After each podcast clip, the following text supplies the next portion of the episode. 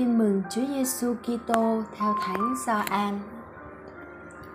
Khi ấy, sau khi nghe Chúa Giêsu giảng, có nhiều người trong đám dân chúng nói rằng ông này thật là tiên tri.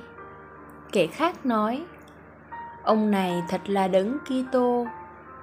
Người khác nữa lại nói đấng Kitô xuất thân từ Galilee sao? Nào kinh thánh chẳng nói Đấng Kitô xuất thân bởi dòng dõi David từ làng Bethlehem, quê hương của David. Vì thế, dân chúng bất đồng ý kiến với nhau về người.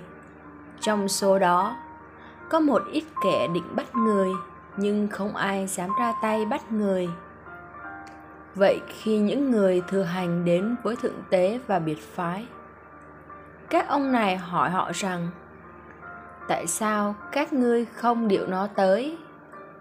Các người thừa hành thưa rằng, chẳng hề có ai nói như người ấy. Các người biệt phái trả lời rằng, chớ thì các ngươi cũng bị mê hoặc rồi sao? Trong các vị thủ lãnh và các người biệt phái, có ai tin nó đâu? Chỉ có lũ khốn nạn đó, nó không biết gì lề luật. Nicodemo là người đã tới gặp Chúa Giêsu ban đêm, cũng là người trong nhóm họ, nói với họ rằng: Chứ thì luật của chúng ta có lên án cho ai mà không nghe họ, hoặc không biết rõ họ làm gì không? Nhưng họ trả lời rằng: Hay ông cũng là người Galilee? Hãy đọc kỹ kinh thánh, ông sẽ thấy rằng không có tiên tri nào xuất phát từ Galilee. Sau đó, ai về nhà nấy.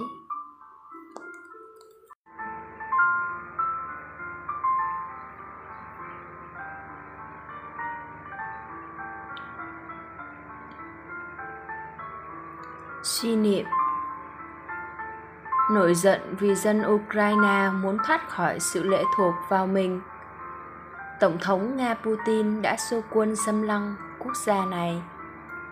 Thái độ hiếu chiến của một kẻ đầy tham vọng mà lại nắm giữ quyền lực trong tay. Xét cho cùng, không khác là bao với cung cách của giới lãnh đạo Do Thái khi họ ở trong tư thế thù địch với Đức Giêsu. Họ không thể chấp nhận Ngài chẳng những vì coi khinh thân thế Ngài mà còn vì do Ngài họ càng ngày càng mất dần ảnh hưởng đối với dân chúng. Họ bị đóng khung trong thành kiến, đến nỗi không thể đón nhận tiếng nói theo lương tri của những vệ binh. Xưa nay chưa từng có ai nói năng như ngài. Và họ cũng chẳng nghe lập luận của một người trong nhóm họ là Nicodemo, chương dẫn chính lề luật để phản bác hành động sai trái của họ. Họ tự cho rằng chỉ có họ mới nắm giữ chân lý, và họ miệt thị tất cả những ai không về phe họ.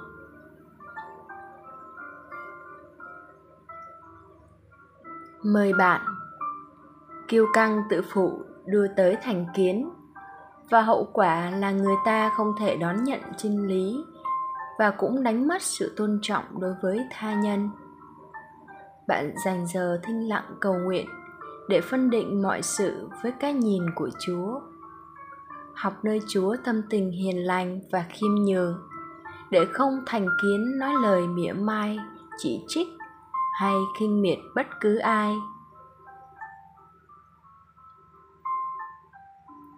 Sống lời Chúa Nhận biết những ưu điểm của người khác để đón nhận và tôn trọng những khác biệt nơi họ cầu nguyện lạy chúa, xin giúp con xóa bỏ cái nhìn thành kiến về bất cứ ai và học nơi chúa lòng bao dung, đón nhận và nâng đỡ người khác. Amen.